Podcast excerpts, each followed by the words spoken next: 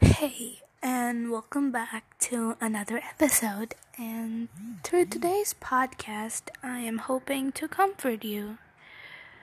How am I going to do that, you ask? Well, I'm going to do that by talking about death.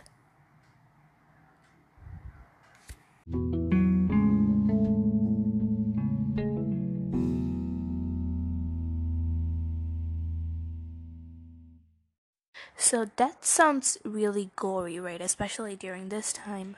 And I'm assuming if we take death to be an object, then each of those small little blocks would probably be a disgusting illness, gut wrenching pain, and you know, all of that. And that's how I think we all picture death. But I think there are a lot of things that are indeed, I wouldn't say beautiful, but beautiful about death. And it is beautiful because it teaches you a lot of things. It teaches you that holding on to something forever is impossible. It teaches you that things that seem to last forever are one day definitely going to come to an end.